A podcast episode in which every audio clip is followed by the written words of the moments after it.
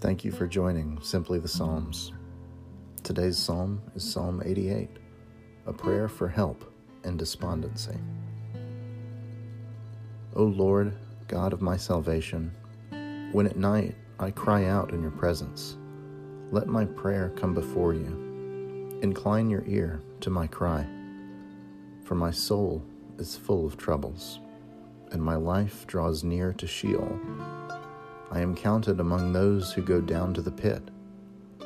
I am like those who have no help, like those forsaken among the dead, like the slain that lie in the grave, like those who do not remember, for they are cut off from your hand. You have put me in the depths of the pit, in the regions dark and deep.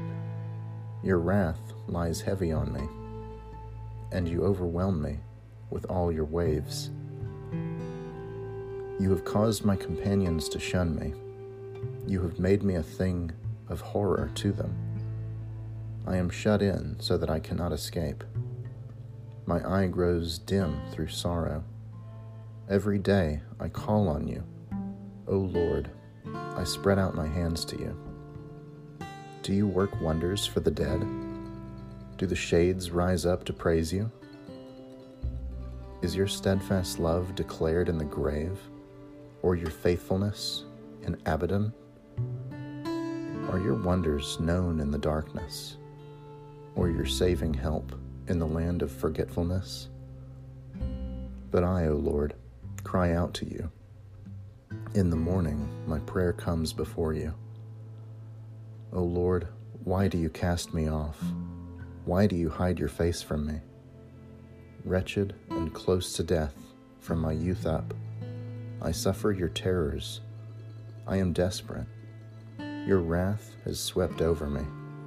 Your dread assaults destroy me. They surround me like a flood all day long. From all sides they close in on me. You have caused friend and neighbor to shun me. My companions are in darkness. This has been a reading of Psalm 88.